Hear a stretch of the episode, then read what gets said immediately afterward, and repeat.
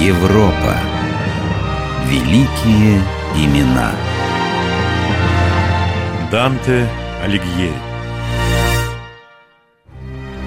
Его называют последним поэтом Средневековья и первым Возрождения. На его долю выпал не просто дар слова. Ему суждено было стать создателем литературного языка своего народа. Таков был Пушкин в России столетием позже. Таков был Данте Алигьери, родившийся во Флоренции в середине XIII века. Жизнь города не была спокойна. Он был втянут в борьбу партий гибелинов и гвельфов. Города Северной и Средней Италии оказались между двух огней – Священной Римской империей, которой правили немецкие императоры, и римским папством. Гибелины поддерживали власть императора, а гвельфы ратовали за усиление власти папы. Эта борьба, отягченная личным и клановым соперничеством, оборачивалась репрессиями, изгнаниями, а порой и военными столкновениями. Рот Алигьери стоял на стороне гвельфов, и Данте стал таковым по рождению. Но до поры до времени молодой флорентиец жил другой жизнью. Он изучал философию, литературу и был влюблен. Смотри, смотри, Беатриче, там на мосту. Кто это? Ты не узнаешь? А я думала, это у меня с памятью плохо стало. Это один молодой поэт. Он смотрит на тебя. А, Алигьери. Вроде бы мы знакомы. Его отец дружит с моим. Я помню еще его деда, Белинчони Алигьери.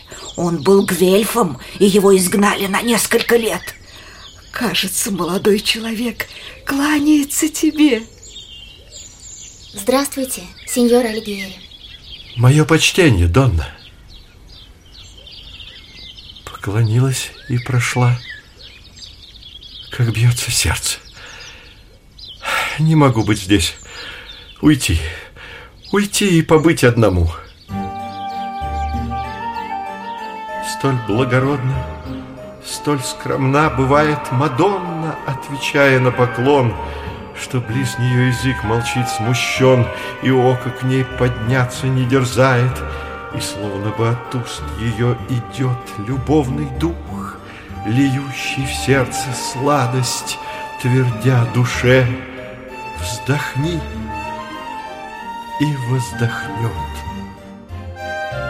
Дамой сердца Данте, его музой, была Беатриче. Они виделись всего несколько раз в жизни, но Алигьери посвятил ей множество сонетов. Это была поэтическая любовь, которая питала душу и творчество флорентийца. Беатриче вышла замуж, и сам Данте женился на другой, но имя его жены ни разу не оказалось в его строке. Поэтическую любовь ждала подлинная драма. Беатриче умерла, когда ей было 24 года. Алигьери был безутешен. Как же там Данте? Ой, сеньор, он плакал всю ночь и не сомкнул глаз. Да, Тоже повторялось и в ночь до этой. да, тяжко. Ужасно оброс, почти ничего не ест и не принимает никаких утешений. Мы боимся, как бы он не отправился вслед за своей возлюбленной. Уж и не знаем, чем помочь. Но все ж я попробую поговорить с ним. Пусти-ка меня. Мы же друзья. Ну что там? Я не стал тревожить. Неужели заснул? Нет, пишет. Какой мне стала жизнь с того мгновенья, Как отошла Мадонна в мир иной, Людской язык поведать не сумеет. Вот от чего Донна речь не имеет, Когда ищу сказать, как стражду я. Так горько жизнь меня отяготила, Так радости лишила, Что встречные сторонницы меня, Приметив смерть, что мне уста покрыла. Поэзия помогла пережить утрату. Будто воспрянув от горя, Данте написал книгу сонетов и комментариев к ним «Новая жизнь», повествующих о его чувствах. К этому времени Алигьери весьма возбужал. Стал заниматься политикой, его выбрали приором в городской совет. Обстановка во Флоренции переменилась. Гвельфы победили гибелинов, но не смогли долго сохранять единство. Они раскололись на белых и черных, борясь за интересы и доходы торгово-ремесленных цехов или же знатных дворян. В разгар нового противостояния Данте, принявший сторону белых, отправился в Рим – чтобы вести переговоры с папой и попытаться усмирить разгоравшийся конфликт. Исполнить этого ему так и не удалось. Если Папа Римский прислушается к нашим доводам, то мы сможем надеяться на мирный исход дела. Вполне возможно. Боюсь, как бы мы не опоздали. У меня какое-то нехорошее чувство. Стой, стой! Сеньоры, известие из Флоренции. Говори же. Ужасающий погром. Город порушен, многие убиты. Черные? Взяли власть. Сеньоры, вы приговорены к двухлетнему изгнанию, штрафу в пять тысяч лир, конфискации имущества и срытию дома до основания за борьбу против черных. Но мы не виновны, мы за мир во Флоренции. Вас вызывают в суд для допроса. Неужели я не войду больше в милую Сан-Джованни? Моя любимая церковь, мой родной город. Полагаю, что возвращаться не имеет смысла. Куда же мы поедем? Данте и его товарищи не явились в суд. Это сочли достаточным доказательством их тяжких преступлений и заочно, изменив вердикт, приговорили к сожжению на костре. Так для поэта начались годы изгнания. Ты бросишь все, к чему твои желания стремились нежно. Эту язву нам всего быстрее наносит лук изгнания. Ты будешь знать, как горестен устам чужой ломоть, как трудно на чужбине сходить и восходить по ступеням. Алигьери жил в разных городах Италии при дворах вельмож, но он еще надеялся, что вернется в родной любимый город. Скитаясь, Данте много писал. Средневековая литература, философия и наука говорили на латыни. Данте Алигьери был одним из первых, кто стал писать серьезную литературу на родном итальянском, возвышая и формируя этот язык. Его колоссальный труд – комедия, прозванная божественной. Видишь того сеньора? Ага. Его зовут Алигьери. Его частенько видели на улицах черного с ног до головы. А, сеньор, что ли, в саже извалялся? Милая, он был в аду. От первого круга до самого дна.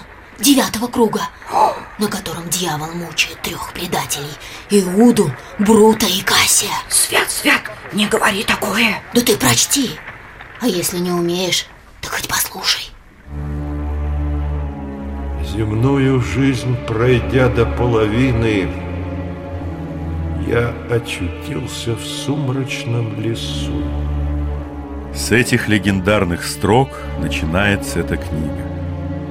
Ее герой, сам Данте, через сумрачный, таинственный лес спускается к вратам ада, читая на них те самые слова. Ты мне меня лишь вечные создания, и с вечностью пребуду наравне. Входящий, оставьте упование. Сопровождаемый античным поэтом Вергилием, герой проходит все круги ада и чистилищ. Язычник Вергилий не может вести его дальше. Тогда у дверей райских обителей его встречает гражданка вечной жизни, его любовь. Взгляни смелей. Да, да, я Беатриче. как соизволил ты взойти сюда, где обитают счастье и величие. Они видятся в земном раю, где жили когда-то Адам и Ева. Беатрича сопровождает поэта и дальше, показывая ему десять небес рая. И в преисподней, и на небесах Данте встречает предков и наставников, сподвижников и врагов, гибелинов и гвельфов, белых и черных, и размышляет о судьбах Флоренции и Италии. Комедия, соединяя поэзию и философию, была написана так ярко и живо, что люди шептались, будто Данте в самом деле побывал в загробном мире. Комедия писалась много лет. Однажды в одном из итальянских городов, в Лукке, в Тоскане, Данте настигло письмо. Войдите. Сеньор Алигьери, Что-то случилось? вам письмо от друга из Флоренции. Дай-ка сюда. Я слышала, они объявили амнистию и призывают всех изгнанных назад. Я тоже слышал. Объявлено помилование с правом возвращения в город. Обязывается уплатить штраф. Пройти в бумажном колпаке в церковь Сан-Джованни. Прилюдно покаяться. Да. Что же вы станете делать? Это не путь возвращения на родину. Но если мои друзья найдут иной путь, который не будет унизителен для славы и чести Данте Алигьери, я не стану медлить. А если такого пути нет, то я не вернусь туда никогда. Алигьери любил родной город, и ему мучительны были скитания, но чувство собственного достоинства не позволило ему принять такие условия. Тем более, что каяться перед Флоренцией ему было не в чем, а вскоре город подтвердил смертную казнь ему и его сыновьям. Последние годы жизни Данте провел в Равенне, где были написаны заключительные главы его комедии. Здесь изнемог высокий духа взлет. Но страсть и волю мне уже стремила, Как если колесу дан ровный ход, Любовь, что движет солнце и светило. Данте завершил свое великое творение всего за месяц до смерти. Прошло много лет. С подачи писателя Джованни Боккаччо, который написал одну из первых биографий поэта, названию «комедия» прибавился эпитет «божественная». А Флоренция безуспешно просила вернуть ей хотя бы прах своего великого уроженца. Теперь там стоит только его память.